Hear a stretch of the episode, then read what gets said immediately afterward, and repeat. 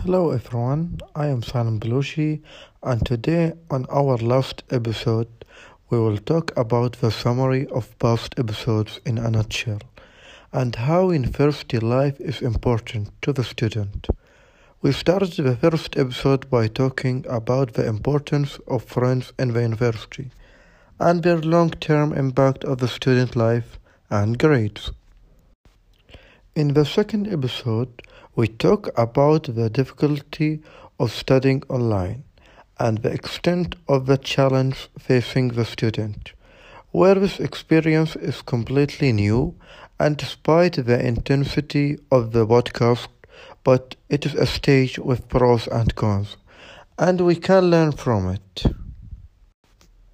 And in the final podcast, we talked about changing the major in the university and how important the major is to the student and the passion to study something that student likes and not to look or listen to the talks and go after your desire to study. All of this thing is important in the student's university life, where at this stage you have two options.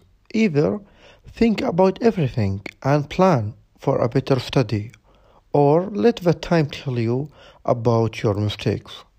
Everyone wants an extraordinary study career, and for that, the student must look at every corner of his university life and choose accurately in most of things that can be normal at the time, but after some time you will see the results and how it impacts your life. I hope that this episode can make a change by letting the students think wider and make the right decisions.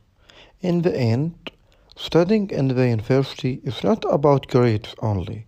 It's a great era and every student will not forget it, but you have to end this year in a great way. I am Salim Belushi and thank you for listening to this episode.